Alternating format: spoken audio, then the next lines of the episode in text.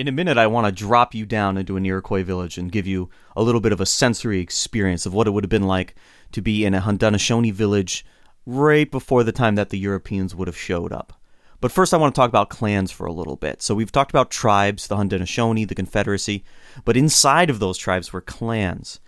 And those clans are the real source of the power for the women in the Haudenosaunee culture. So the women are going to be in charge of things going on in the village, in the dwellings. And if you're born to a woman who is part of the Turtle Clan, you're in the Turtle Clan. Let's say you're a, a young man and then you have a wife who's in a Turtle Clan, let's say. Their kids belong in the Turtle Clan. You, because you're not going to marry within your own clan, that would be incestuous, considered incestuous. Your own children would not be part of your clan. All right, so there's a lot of power here for the women in the community. There are a number of clans that we see among the Haudenosaunee the wolf, the bear, the beaver, the turtle, the deer, the snipe, the heron, the hawk, the Mohawk tribe, who don't call themselves Mohawk, they call themselves people of the Flint because they live near really great flint reserves. They had at some point just the bear, the wolf, and the turtle clan. And I'm not sure if that grew or shrank throughout time, but there was a point in time where they had three clans. Some people believe that the bear and the deer were the original clans, and the rest kind of descended and sprung off from there. At other points in uh, Iroquois history, it appears that there are two sides to the clans. So there's there's certain clans that are of closer relation to the other sides, and they complement one, one another. The sides would be the wolf, the bear, and the beaver and the turtle on one side, the deer, the snipe, the heron, and the hawk on the other side something that kept the Haudenosaunee together is if you are a part of the Bear clan and you're in the Mohawk, and there's somebody who's part of the Bear Clan and they're the Oneidas, you are brothers and sisters to one another. Even though you're a different tribe and have a, a, slightly different way of talking, slightly different accent, slightly different language, you are brothers and sisters. So not only are the tribes confederated to one another, inside of the tribes, the individual clans are connected to one another.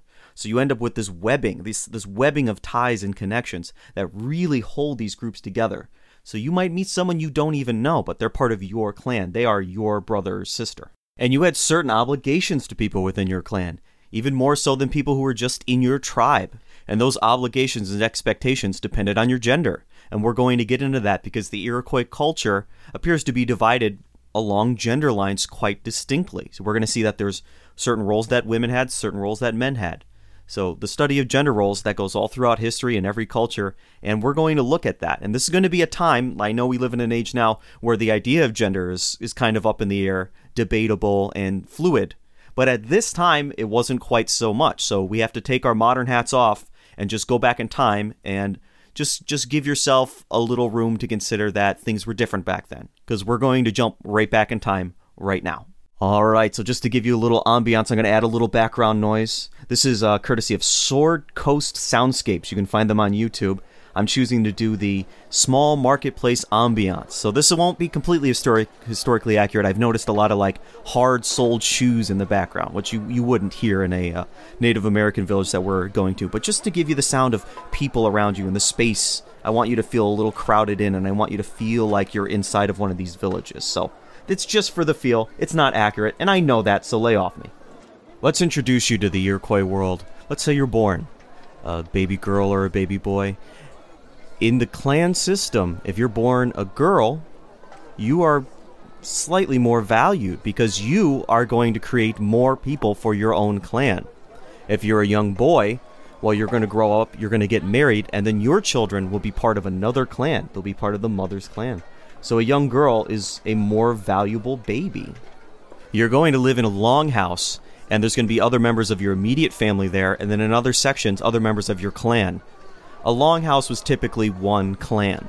So next door in the next apartment essentially might be your cousins or second cousins, somebody in your clan. And the entryway and the exit way for the longhouses would be on both ends. And this is why when we talk about the Haudenosaunee, the people of the Longhouse, they are one metaphorical Longhouse, with the Seneca guarding the western door and the Mohawk guarding the eastern door. Longhouses varied in sizes. Sometimes you'd have two families in a longhouse with a central fire in the middle, and then sometimes you'd have 10 families in there. Now, how did your family come together? How did your mother and your father meet? Well, in the Iroquois tradition, you could marry who you wanted, basically, more or less. There are some rules, unlike in many of the European cultures at the time, where marriages are going to be arranged. And in different parts of the world today, marriages are still arranged. At this time, it was kind of a 50 50 split. So, what would typically happen is that you would show interest in somebody else, and they would show interest in you. And then what would happen is both of your mothers would get together and they would decide is this a good fit? Does this work out together? First of all, you can't be part of the same clan because you're basically considered part of the same family. And the mothers would debate and they'd go back and forth and they go, yeah, you know what? Our kids would make a good fit together. And then they would lend you their approval. Now, this is where moms are in charge. Fathers do not have a say in this because you are not part of your father's clan. Your mother is the parent. Not to say that fathers weren't fathers, but when push comes to shove, mom's going to get her way. And to begin the marriage process, the young man and the young woman must prove that they're they're productive. And so the young woman would make a uh, a unleavened cornbread because they don't have any leavening at the time. So a flat cornbread and bring it to the mother-in-law's house where the son lives, the the future husband. And this would be a gift and it would prove, hey, look, I can grow corn, I can cultivate corn, I can cook corn, I can be productive. And while that's going on, the young man would go out and hunt some game, hunt something, and then bring whatever he hunted to the mother in law house of, of the bride and say, hey, look, I can provide, I can hunt, I can bring things in. And so both people would have to prove to their respective mother in laws or future mother in laws that, hey, I can do things for you, I can do things for the family, I can support your child. And if these gifts are accepted, the marriage is complete. You now have a married couple. The longhouse that they would live in would be owned by the wife. It's part of the wife's clan. So it would at least be held in trust by the clan, or that section would be controlled by the wife completely. It is the wife's world, especially inside of the village. So the husband, when they have children together, the husband is a father, but at the end of the day, the mother is in charge because those kids belong to part of the clan. That being said, the possessions that the two of them had were separate. The father had his possessions, the mother has her possessions. There isn't this idea of shared objects. Obviously, they would share with each other, but they have a very modern concept of this is my stuff, this is your stuff, and they would share and get along together in that way. Contrast this to a lot of European cultures, not so much the Dutch culture, which we'll get to, but the English. In many cases, it would be the husband who owns everything, absolutely. This is not the case. There's a uh, quote here I found in the Jesuit Relations where a, I believe a Huron or perhaps a Haudenosaunee woman, I forgot to write it down, says, I am my own mistress. You do what you choose, and I do what I choose. And he, she's talking to her husband there. So basically, the women maintain their independence. Additionally, fathers were expected to provide for the families, and they were expected to help the clan, the overall clan, of their wives and of their children, obviously. So there's another interconnection there. So you have a tribal, you have a intertribal with the five nations, you have the clans that are overlapping between them. You have this marriage between two different clans, and the fact that the fathers are expected to help the, the mother's clan. Now there are some restrictions that only apply to women. For one thing, only a woman in this culture and many cultures at this time and before could commit adultery. Now this might be a, a weird idea, or it might seem bizarre to um, the listener here, but before the modern era, when we have paternity tests, DNA tests, ancestry DNA, you know, all that kind of stuff, you couldn't be certain 100% that that little baby girl or boy belonged to that father. You can't know 100% that that father was really the child's father. You can't know that. You can be pretty trusting and pretty sure and know that the mother was a uh, a person who lived up to her oaths and whatnot, but you can't be 100% certain. But you can be certain that that child came from that mother because they physically came out of that mother. And that's why we see a lot of cultures where clan systems are linked through the women or leadership roles linked through the women. Because let's say you're a king, and this, this has happened in, in the past in the old world. Let's say you're a king. You can't be 100% certain that your son is your son. You just can't. You didn't follow mom around the entire time. You can't be exactly 100% certain. But you do know that your sister's son is your nephew. You do know that for a fact because you both came out of the same person. Okay? It's a little filthy if you think about it, but that's a certainty that they had. So let's say your mom and dad, let's say they're they're not getting along so well. We're getting to the point where there might need to be some separation involved. It was the responsibilities of their mothers to counsel them. So these mothers would serve as a wiser, older figure. They were both mother in law and counselor, therapist, negotiator, lawyer. They were really filling tons of roles that we would give to individual people today. They were responsible for the counseling. But if it actually ended up that, you know, these two, they're just not getting along, a divorce could be permitted. And then as soon as the mother in laws agreed to it, those two people would be divorced. Now, typically they encouraged, you know, the kids to work it out and basically not to get divorced, but sometimes it happened. So, fathers, as it is, have no choice in the marriage of their children. That's clearly up to the mother. Now, let's say a couple divorced. Now, what is a father's rights to their children? Basically, none. It really depends on what the mom wants. If the mom wants you to interact with your father, so be it. If she doesn't want you to interact with your father, it doesn't happen.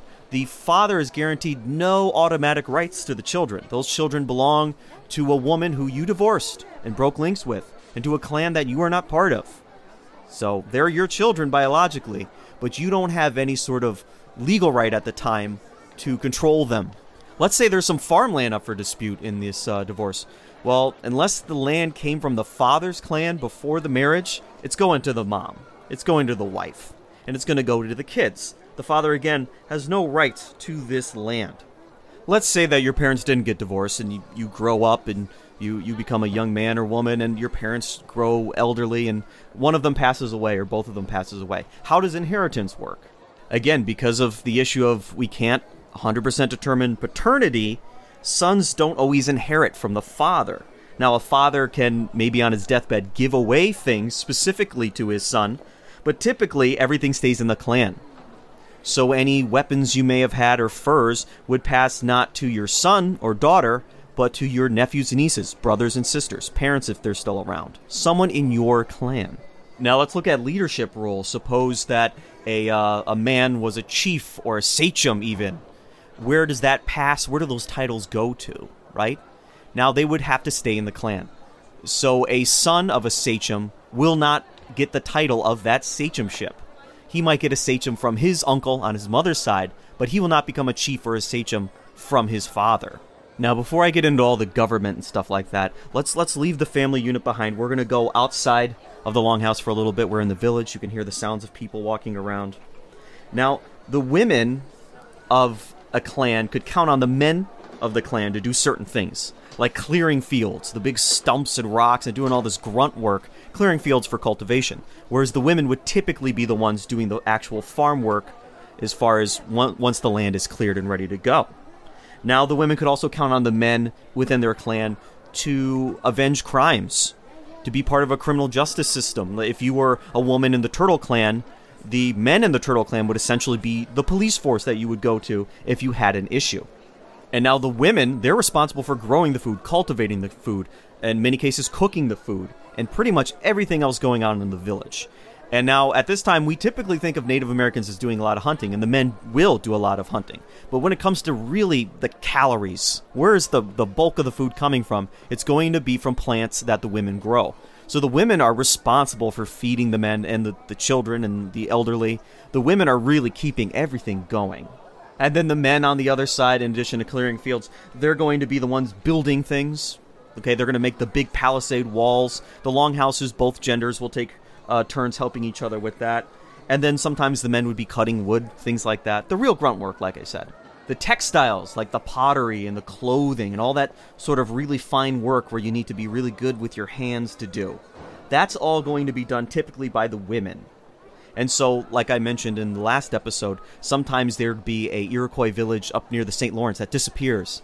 And then the pottery styles from that village just show up in a Mohawk village right around the same time well, those would be female captives or female refugees who have found their way to a village that accepted them. Some early reports from um, anthropologists in the 19th century suggest that the men, when it came time for a meal, the men would typically eat first and the women and children second. But that nobody would really go hungry because food was kind of held in common with the with your clan and to a wider aspect the village. So they would have stores of food tucked away, and we're, we're going to talk about that in a little bit. So, in general, the women are in charge of inside the village. And the men are in charge of outside the village. So the defense, the foreign relations, the trading. Women are in charge of basically running the show, everything going on inside of your life. And while we have this this other class of people, and this is kind of a difficult subject to talk about, because again, we're going back hundreds of years. What about men who weren't warriors, didn't want to hunt, or couldn't hunt? They didn't want to hunt. They didn't want to fight. They didn't want to be the what a man was in an Iroquois village at the time. So I have several sources that talk about this class of people, and they're often referred to as effeminate men. Okay? Now, this isn't referring necessarily to their sexuality. This is simply what are they doing for the village? Okay? Are they fulfilling the male gender roles of hunting and gathering and protecting and being, a, you know, a warrior and trading to the outside world? Or are they fulfilling the female roles? So there was, there seems to be evidence that there was a class of men who did what the women did. They chose to do farm work and things that we've already described as being typical of women. And based on the sources that I've seen here, they were not accepted as equals to the men or the women. They were kind of a second class, an underclass, similar to the captives that we'll learn about later, at first anyway. And they occupied another tier. They did not fit into what was typically expected of Iroquois people, and so they were kind of like second class citizens. So this seems to be the reality of it, and I know I'm going to get some heat for for just saying this, but this is based on the sources that I've seen. There is this underclass of people who do not fit the gender roles for the time. Once again, this would be circa 1600.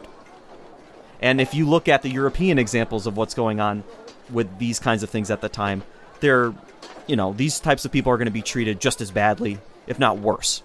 So it's a different time. And now the elderly, they would be given less uh, hard tasks. Uh, older men and women. An older man wouldn't be expected to go out and hunt, especially if he had bad eyes and bad knees and everything else. Same thing with older women. They're not going to do the tough farm work anymore. They're going to be doing smaller tasks, things like making little little bits of pottery and and uh, carving out pipes and stuff that can be done while sitting, basically. And so they, they were actually very kind to their elderly and considered them very wise, and they were the source of the stories and the history. So they were very highly valued and taken care of. And so, with this kind of communal ownership where the land was kind of owned by your clan and your tribe, and they, it really wasn't terribly defined, there wasn't a lot of wealth inequality. So, this is an important point to make. If you found the richest Iroquois in a village and the poorest, you wouldn't notice that large of a gap or difference because there was a lot of sharing. A lot of things were held in common, and there just wasn't like a storehouse of gold coins somewhere or bank accounts. So the things that you had, you would share, or you would get a certain amount of things and you would just run out of space in the longhouse to put it. You didn't stockpile possessions. So you're living in a world where rich and poor might not even have much of a meaning.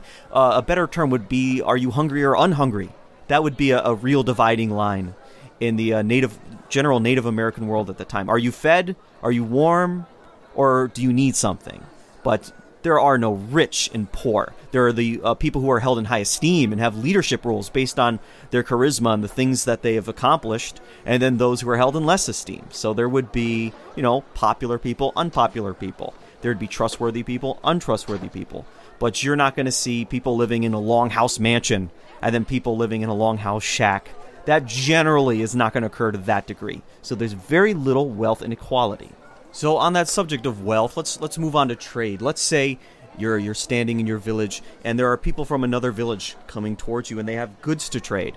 Well, before the Europeans showed up, there's a real debate over what the exact role of wampum was, or sewant as the Dutch will call it. Like we've seen wampum belts and we know that they're used as a mnemonic device to communicate certain ideas or treaties. But before the Europeans showed up, wampum doesn't seem to be as prevalent as afterwards. And part of the reason for that is, well, the Haudenosaunee are very far inland. They're they're landlocked essentially, and where the sources of this wampum would come from would be like Long Island or way out in what is modern day Massachusetts. And the Iroquois have an on again off again relationship with the Algonquin people over there.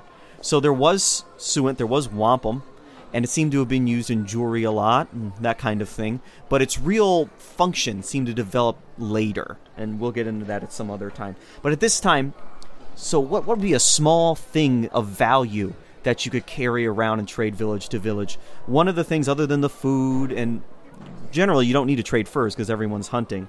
other than the food, is there's evidence of copper spirals, little bit of natural copper that they find in the ground. They didn't really know how to work metal yet, but they would find copper because copper grows in veins, unlike iron, and you could just find it, and it's shiny and it's interesting.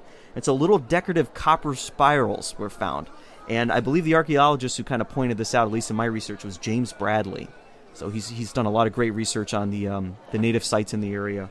And so these little copper spirals, they would work as kind of a, a, a, very small thing you could carry around, similar to the idea of a coin. It's valuable, it's shiny, people want it, and it's light, and you could take it with you.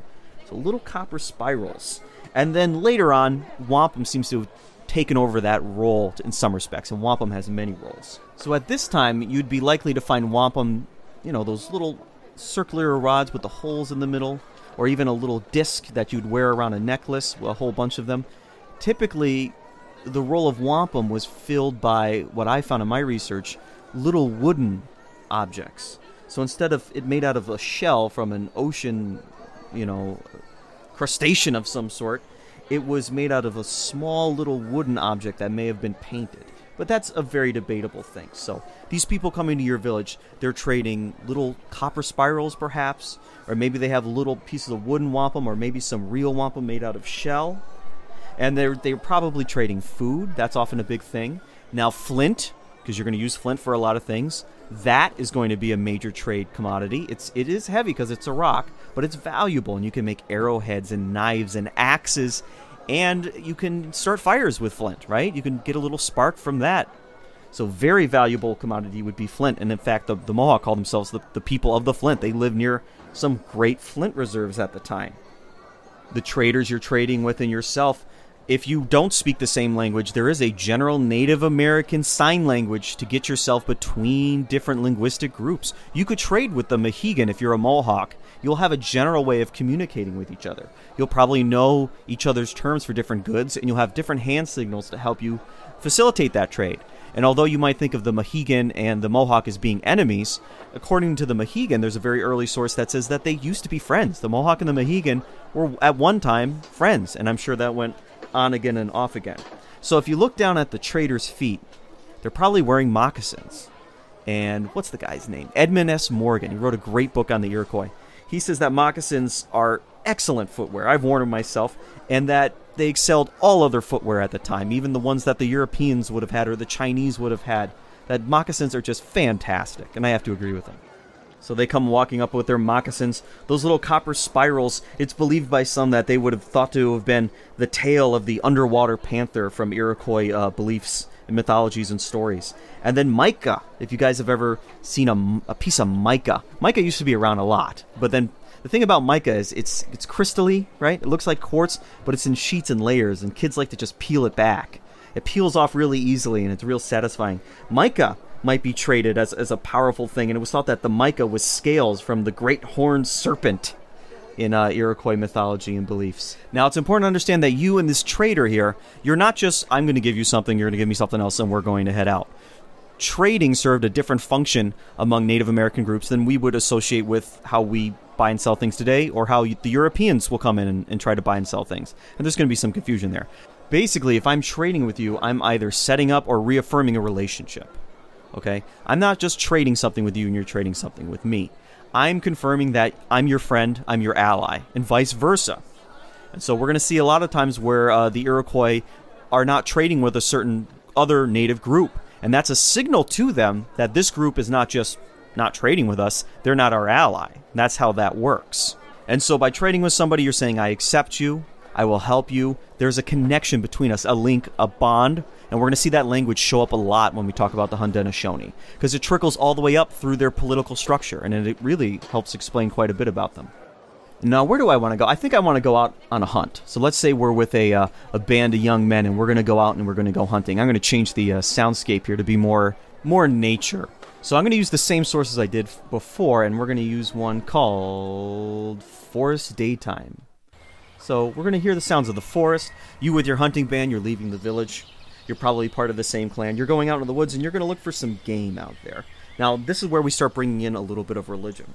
So the animals of the forest, they're kind of controlled by these magical beings, essentially, these small creatures that Europeans would have called like elves or dwarves, and they're they're hard to see and they hide in the woods, and they're the keepers of the game. They can determine whether or not you have a good hunt or a bad hunt. So if you appease these nature spirits, you can either have the game just come right to you, or you can anger them, you can disrespect them in some way, and you won't find anything. It'll be a complete waste of time and you'll go hungry. Now, the number one plant that the Native Americans across the continent would use to communicate with any sort of spirit would be tobacco, burning tobacco. Now, there's different ways you could do it. You could just burn tobacco and just send the smoke up and then put your message into it, your song into it. Or you could do what's called smudging, where you have tobacco rolled up and you light it on fire and you kind of push the smoke onto you and rub it upon your skin and it's it's quite elaborate and it changes depending on Native American cultures and even tribe to tribe, person to person. So I, I'm not going to really speculate on what the correct way to do it is. But with the tobacco smoke, you're going to be able to convene with these nature spirits, and you're going to be telling the keepers of the game, you know, this I'm giving this to you. I'm a good person. Please allow me to have a good hunt. Now, the word for hunting that I found from some sources in the Iroquois languages uh, it translates to something as simple as "Let's go and get it." It's literally like, "Hey, let's go." It's like the beginning of a football game or something. We're going out there. Let's go and get it. So that was their term for hunting. So they would do their ceremony and then they'd go, "Let's go and get it," and they'd go out into the woods. Now, hunting was just not indiscriminate. They would hunt certain animals, and during certain points of the year, they wouldn't hunt females if they could tell the difference, because they knew that the females would create more animals in the future. So leave the females, because really, if there's one male out there, he'll get around to it. So they were very smart, and they, they practiced uh, hunting techniques that were similar to how we get hunting done today, all right? So there's certain populations of animals that we just don't touch at certain times, and they knew that. They already had that in their head, and so they always had a sustainable supply, typically, unless there was some disaster or something, and overhunting by other tribes coming in, or just a booming population. They could always count on game being there in general. And these hunting parties, they loved hunting. They'd be gone for a long time sometimes. And there's reports of Iroquois hunting parties up up in what's modern day Canada, all the way down in Ohio, and sometimes way down in the Chesapeake, where Jamestown is going to be founded in a couple years from our uh, scenario here before the Europeans show up.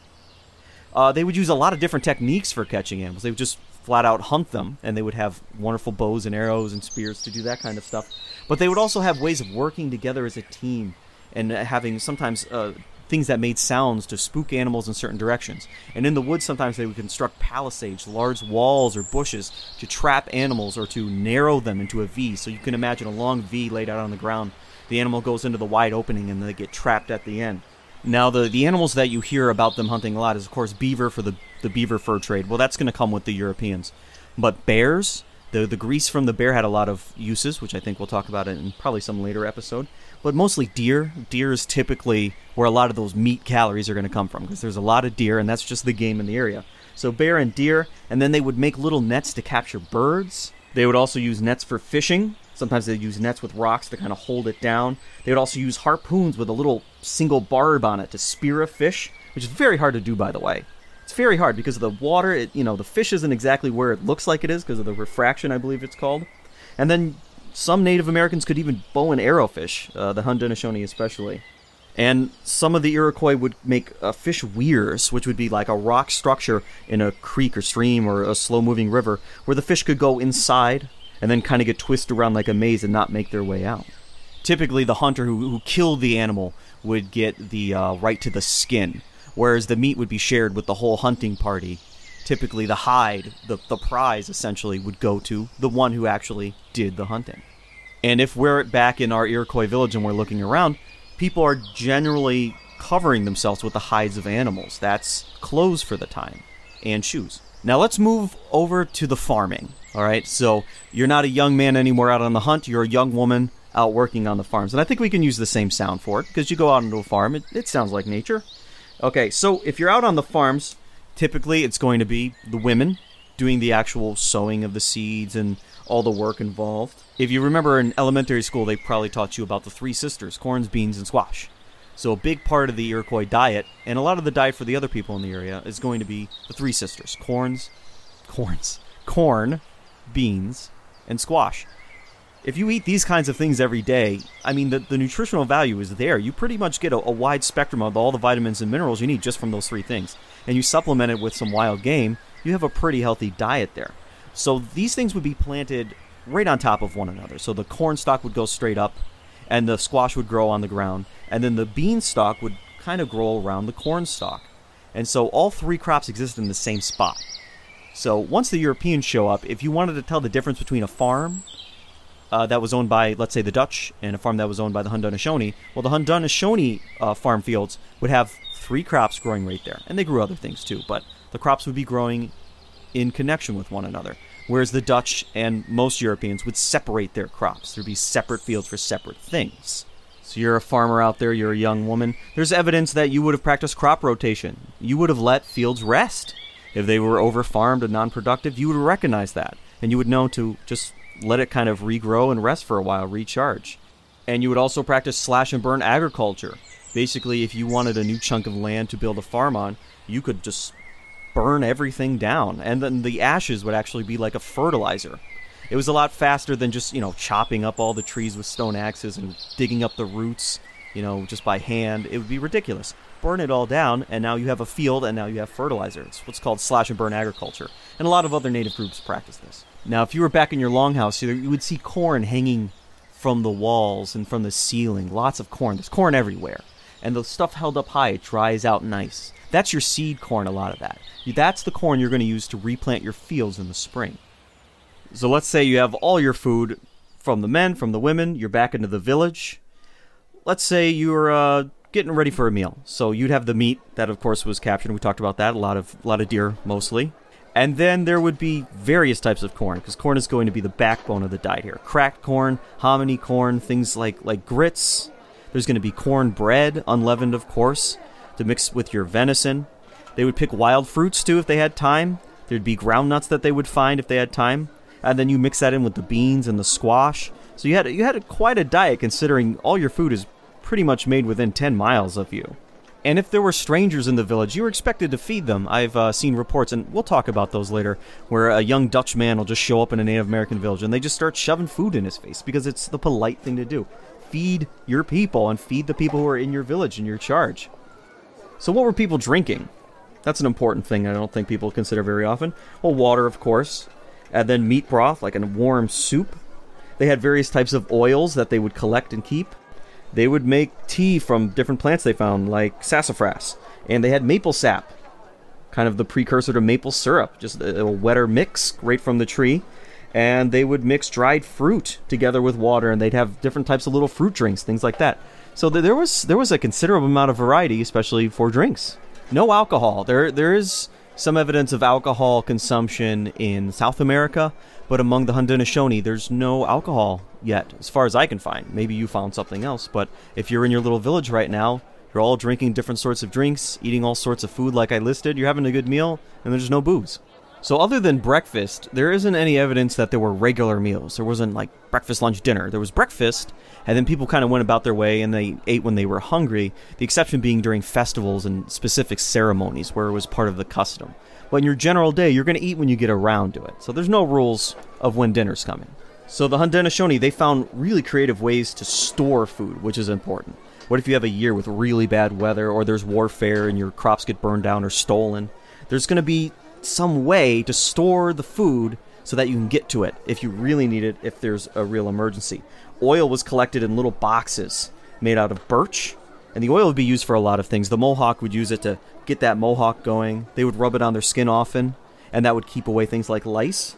So whereas the Europeans were shaving their heads and wearing those ridiculous white wigs, uh, certain Native American groups were just covering themselves in bear grease and things like that, bear oil just to keep the lice off of them. Because that was a real problem all around the world before the modern era, sorry to tell you. Let's say after the harvest is done, you're a young man or woman and you're helping mom store away the food. You would pack corn into bark boxes, bury them deep into the earth, or put them high up into trees, just to try to keep the moisture away and all sorts of things that can grow and eat away the food. Vegetables you would also bury in the ground if you had extra vegetables. So if you didn't eat it and you didn't trade it away and you didn't give it away, you would try to store it deep in the ground as much as you could. Another thing that you could do is that you could smash meat and fish and you could hang it into dried out bundles in longhouses. It'd be something like jerky, pretty much. We would call it jerky today. Jerky is delicious. Some other things you could do is you could dry out the corn, smash it down into like a flour, and that flour would sometimes be cooked for a while, probably to remove more of the moisture or change its chemical composition, and then that would be buried deep into the earth. Let's say you're going out traveling. Well, what, what the women could make would be a kind of like an energy bar, like a lembas bread from uh, Lord of the Rings. So you'd have corn and you could dry it out, make that flour, and then you'd mix it with maple sugar and you'd mix it with any little bits of fruit and whatnot and make like this really nice energy bar. And that's what you would be taking with you on a travel or on a hunt.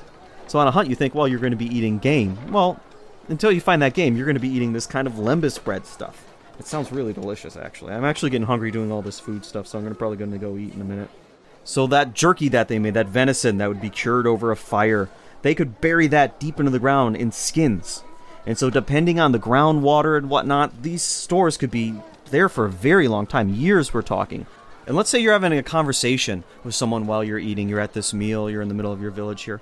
Like if you talked about something in the past, how would you compute time? They don't have a calendar hanging on the, the wall of the longhouse. Well, the Iroquois seem to have used two ways of kind of remembering time. They both used a lunar cycle, so the stereotype of people referring to the past in terms of moons. This happened three moons ago, or this happened during the last new moon, or something like that. And then they also seem to have a sense of the solar year, of the four seasons passing, and that's one cycle.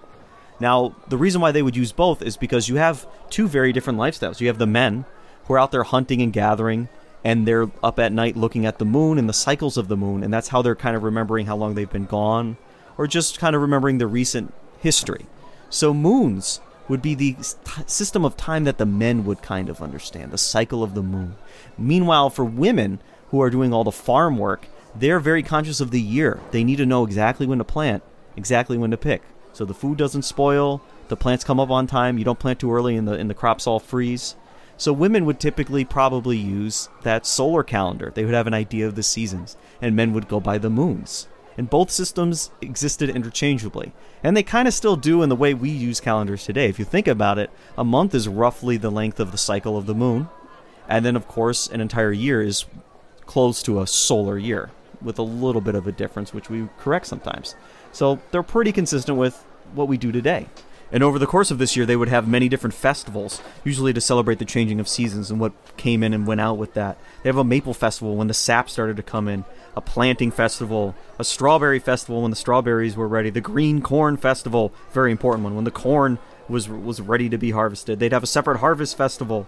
They'd have a some some semblance of a New Year's festival, and in some uh, records it was shown that they would sacrifice a white dog during it. And this would all be dedicated in worship of the Great Spirit and the other spirits out there that can control the lives of the people living down on the ground.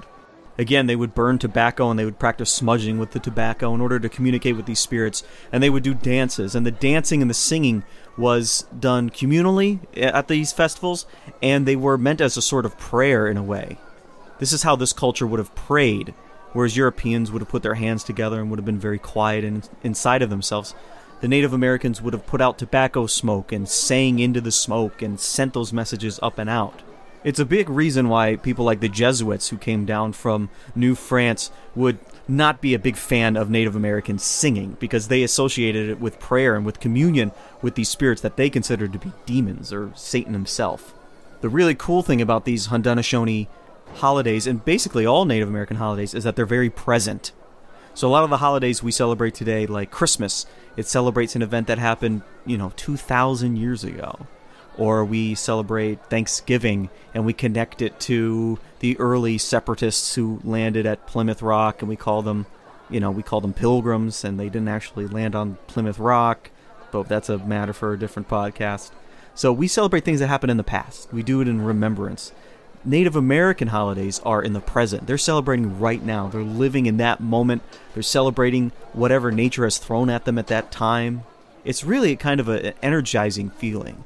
There's dancing and there's singing, and the thing that you're celebrating is right now. And you're living in that moment, and you're just part of nature, and you're one with the spirit world, and everything is connected, and you're with your family and your whole tribe, and maybe visitors from other tribes. It's really just a nice feeling of just being connected to everything around you. There's very few holidays we celebrate today that I can think of that are present. maybe Halloween. That's that might be the closest we even come to that kind of connection, that kind of celebration of reality. And there's almost nothing realistic about Halloween, so I, I don't know if we have anything like this. Maybe New Year's. New Year's, you get together, everyone's happy, and you're celebrating that, that exact moment the second we switch over to a new year. So imagine six times a year having a New Year's, something that exciting, being in their version of Times Square a thousand years ago, and having this great moment happening, or this great period of time, a couple of days, and having this wonderful festival and being in that moment. That must have been really exciting. Some of these ceremonies would be led by what they called keepers of the faith. These people who would belong to a religious order of sorts that would cater to a particular spirit or number of spirits or type of spirits. And then there is this sense of a great spirit, some sort of god above the gods or spirit above the spirits. And there's been a lot of debate of whether or not this arose once Christian ideas were influenced into Native American culture, or whether this existed beforehand, whether there was already this sense of what used to be called a primitive monotheism, the sense that there was a great creator god, even though there's mixed in with all these other spirits and godlike creatures.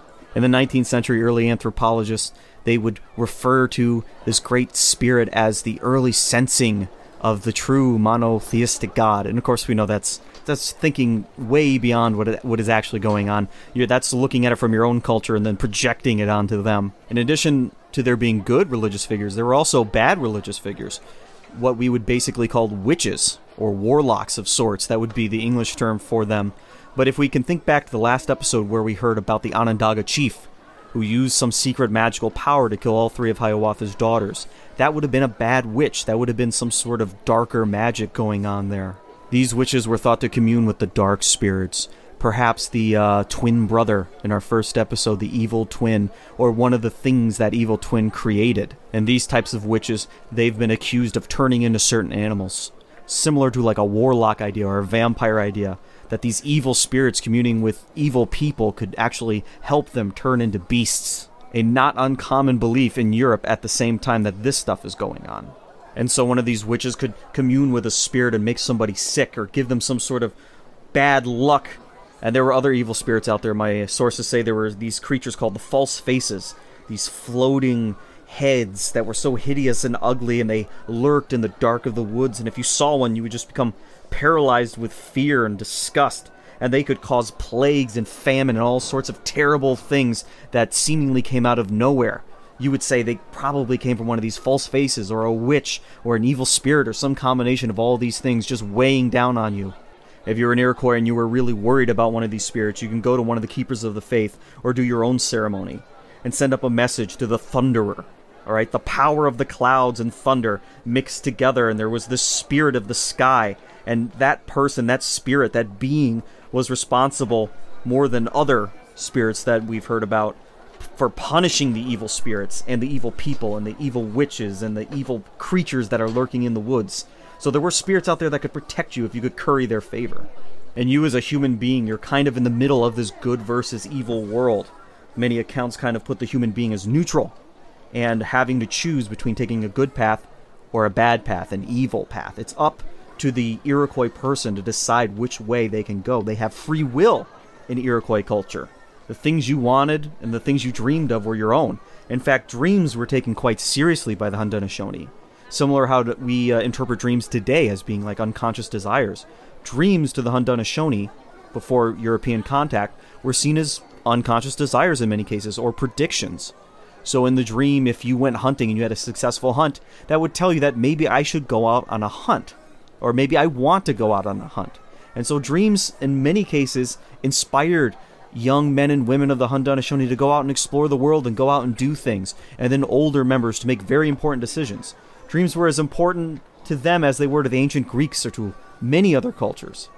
Let's say one of these dreams led you down to make a decision that led to your death or something. What would your family do? How would they grieve? Well, for one thing, traditionally you weren't buried with very much. You were buried with your personal effects, the things you use on a daily basis. You weren't buried with stores of stuff. Later archaeological sites after European contact showed that sometimes a, a young Mohawk guy would be buried with, you know, 15,000 wampum beads to show his wealth and power. But before European contact, that doesn't seem to be what burials were about. First, your clan would grieve for you, your entire clan, and those very close to you, they would actually rip their furs to show their grief. Very similar to stories you've seen in other cultures, especially in the Middle East, in uh, biblical accounts, and Sumerian and Babylonian, Egyptian, that when, when you're grieving, you rip your clothes. You physically create a tear where the tear is inside of you. The Iroquois would also practice this and then the members of the other clans they would be responsible with condoling you. So they would have what's called condolence ceremonies where the one clan would try to comfort the other clan. The one clan would repair the other clan. So the injured clan they would have to make themselves available and they would have to express that hey we need some help here. And then the other clan would have to s- provide for them and help get them back on their feet to recover from this great loss.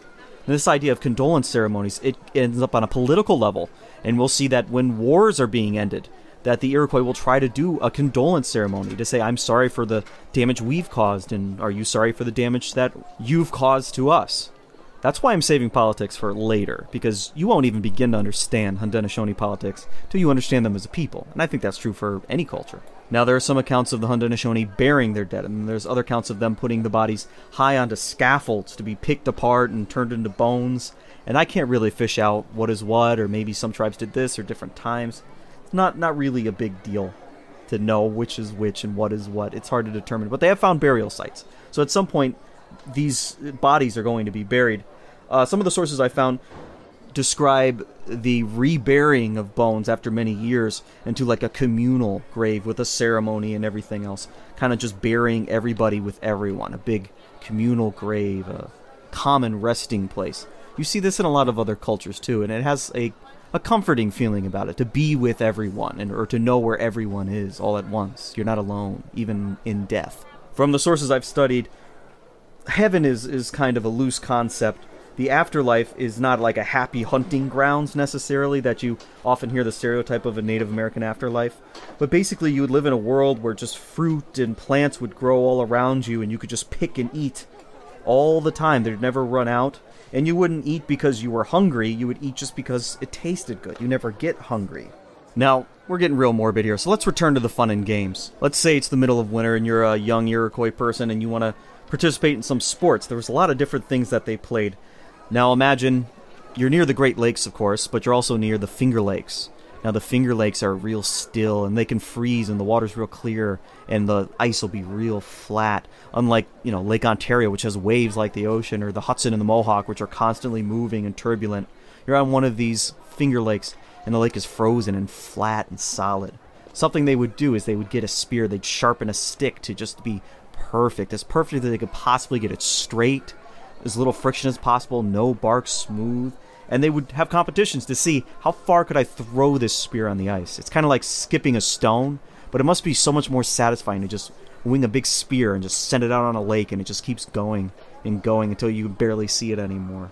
So that's one thing they would do. It's kind of like bowling, it's kind of like darts. I don't know what they compare it to, but it sounds really cool. I kind of want to do it. Just take a nice sharp stick and just whoosh, send it right out there and just hear it kind of whistle along the ice. Real satisfying. They would also use spears to throw in between moving hoops. Europeans had similar games. So you'd throw the hoop and then you'd try to get the spear through the hoop as it moves or the arrow through the hoop as it moves. And this would be like a natural outgrowth of a child's game for learning how to hunt. And that sounds pretty fun too, but I, I kind of like that spear on the ice idea. And of course, there were lacrosse like games and that that occurs all along the east coast really up into canada and down to the chesapeake. You'll see some version of a lacrosse like game. And sometimes they're really violent. Sometimes they're more violent than like australian rugby. And then other times not so much. So it's really hard to generalize. But eventually you get jai alai and lacrosse and things like that. Now there are no pack animals in this culture. So there's there's no horses. There's no cows or oxen or mules or anything that can pull or carry a person. And that's true in all of the Americas. I think the only exception being the the alpacas, and they can only carry some weight. They're not big enough to carry a person's weight. So the Iroquois, they don't have any sort of animals to race with. So foot races were really important. There'd be messengers between villages. Running was a valued skill. And so they would have relays and running races, single people, groups of people. So what are the sides here? What, are we talking about? Are we talking about teams in some of these things? Yes, absolutely within villages you'd have clan versus clan all right and you guys can just imagine this it'd be like the jets and the giants and the the patriots and the buffalo bills people had their sides so clan versus clan village versus village, tribe versus tribe.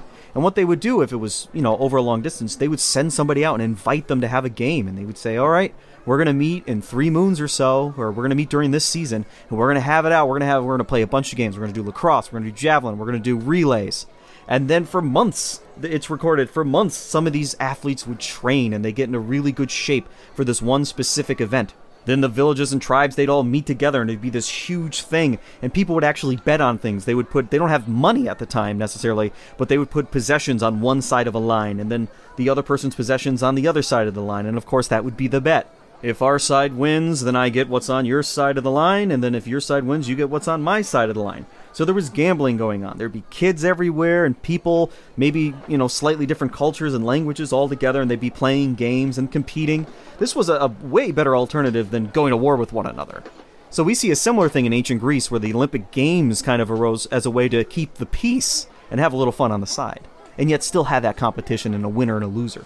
But sometimes this this would actually break down. It's recorded in 1654 uh, the Iroquois that go to war with the Erie. Well, that's not accurate because the Erie are an Iroquoian people. The Haudenosaunee, or some portion of it, go to war with the Erie. And one of the main causes it's recorded is that there was a game and it was somebody was accused of cheating at, during the game somehow, and that ended up spiraling into a war. So, not a perfect system, but that's how it is with competition. I mean, if you look at soccer hooligans today, you could very easily see how that could just turn into an outright conflict between two nations. So let's talk about you know criminal justice for a little bit, and then we can actually get it into war. So let's let's suppose a crime was committed, a murder perhaps. There were different ways with dealing with that. For one thing, if you committed a murder, you were expected to compensate the clan and the family of the deceased person. Now, in many cases, that meant your life was forfeit. And we'll see this later with captives. Your life was given up to that family, and they could decide what exactly happens to you. In some cases, they could just kill you. In other cases, they could torture you and kill you. They could torture you, kill you, and cannibalize you. There, has been reports of that. We just can't deny that. Um, then there's other ways that things could be done. There, there could be some sort of condolence. You could give something to them. There could be a condolence ceremony. Forgiveness could be given. And this is usually the track that was try to be taken because you belong to a clan. If something happens to you, it might spiral out into what we learned about before as blood feuds, and we want to avoid that at all costs. So if a condolence ceremony wasn't appropriate and you dying wasn't appropriate, sometimes they would practice shunning. Very effective method. So what would happen is, let's say you're in your village, this is your family, this is your clan, these are your people, and they decide to shun you. You are now cut off from the community.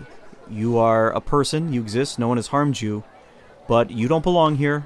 No one's going to protect you, no one's looking after you, no one's feeding you, and you need to leave, essentially, and find a way to make it out on your own. Maybe join another tribe, take your chances on that, but you are shunned. You it is like you're nothing, you're a ghost. No one's there to protect you.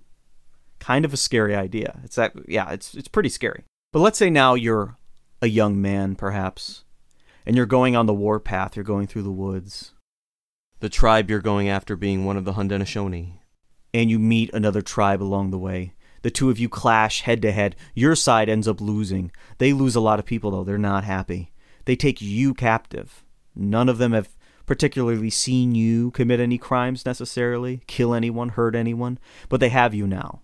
And a lot of their debt is on the, the hands of your brothers, and maybe on your own, and so they're going to force you back to their village. And just like if you committed a crime, your life is now forfeit to this tribe. And things could go a couple of different ways. One of the first things they might do is march you and anybody else they capture through a gauntlet. So a line of people ready to beat you with various objects. And it could be several people long, it could be dozens of people long. There really are no rules. And they want to see if you're strong enough to make it through the gauntlet. Now, if you can make it all the way through without falling over, without stumbling, maybe you have a chance. There might be another level for you here. You might make it through. You might live another day. If you were a captive and this was a particularly nasty engagement, it's said that if you fell in the gauntlet, they would try to do away with you as quickly as possible. You'd be dead. Or they would choose to torture you. And that's a whole other thing altogether. So the Iroquois came up with many different ways to torture people. By comparison, though, at this time, during the Spanish Inquisition, the Europeans have found really innovative ways to torture people. but the Iroquois have a couple of their own. You can read descriptions from the enemies of the Iroquois, so take that for what it is, of fingernails being pushed up and ripped off, and wooden splints being shoved in between those fingernails and your actual finger, of your skin being flayed off you slowly, very slowly, of it being so painful that the captive would actually pass out and then they would stop torturing this person and then they would re- they would actually revive them with water so they could torture this person longer burning them with small little embers continuously cutting off appendages and burning them in front of the victim. Really nasty stuff. We'll see a couple of them in uh, some future episodes. And i don't want to dwell on it too much but it gets really dark. But you know what? It got really dark in every culture at this time. This was a more primitive time everywhere in the world, and no one is exempt from this kind of behavior. It's just a brutal time to be alive, right? We're talking the 17th century. It's bad. And then once you were dead, many times they would they would ritually cannibalize you. So if you were a captive and you showed bravery and you withstood torture for a long period of time, eventually they would kill you very quickly and then you, as an honorable soldier, would have that quick death and you would be cannibalized, and that power and that courage that you would have would be literally consumed by the tribe. And otherwise, if you were a coward, they would try to torture you for as long as possible and make it really bad for you.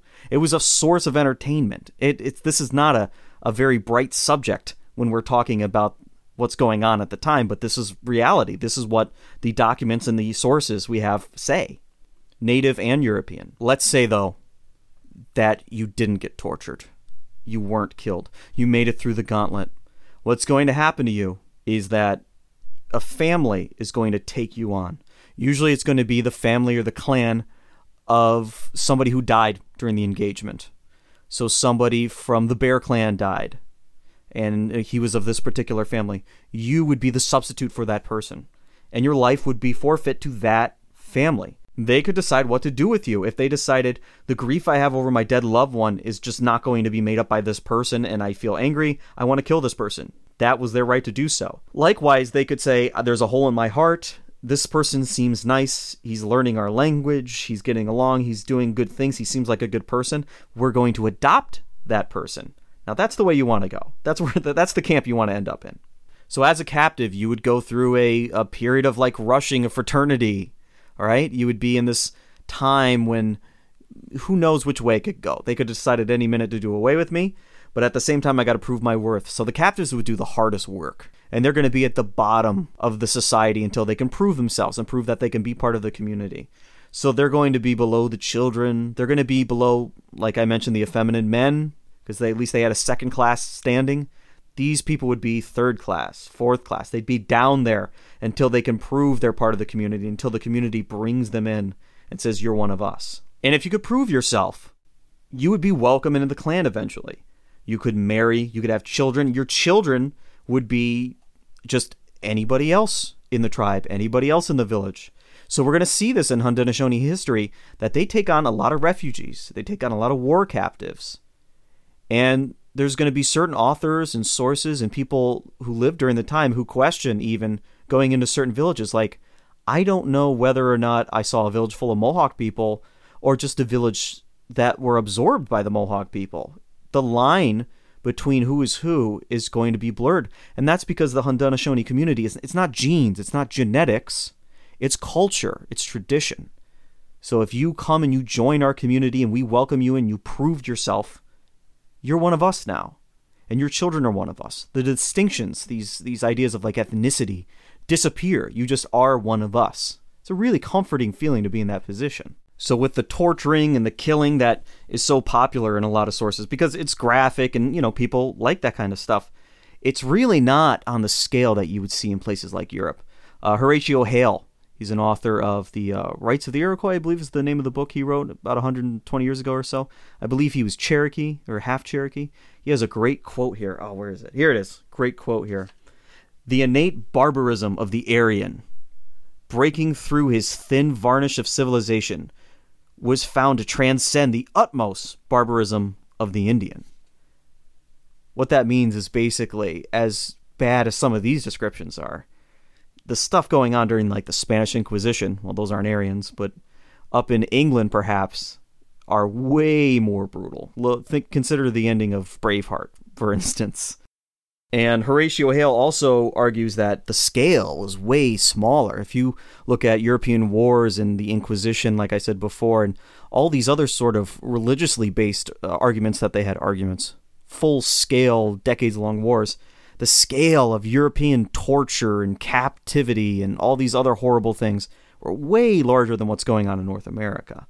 So, as brutal as Native American life could have been at this time, it was brutal everywhere, like I said before. And it is recorded that the Iroquois sometime adopted an entire tribe or the remnant of a tribe who have suffered some sort of catastrophe.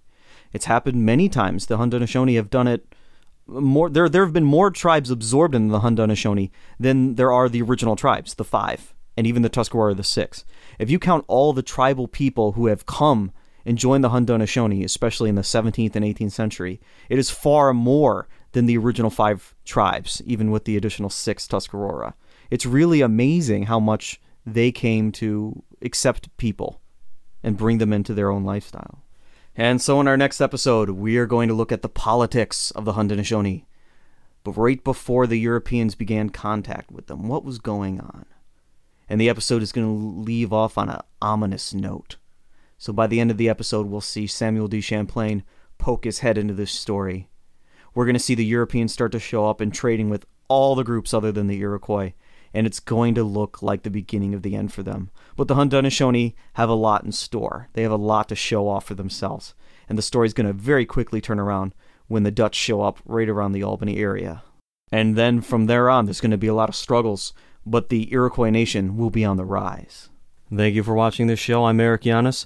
This was the Other States of America History Podcast.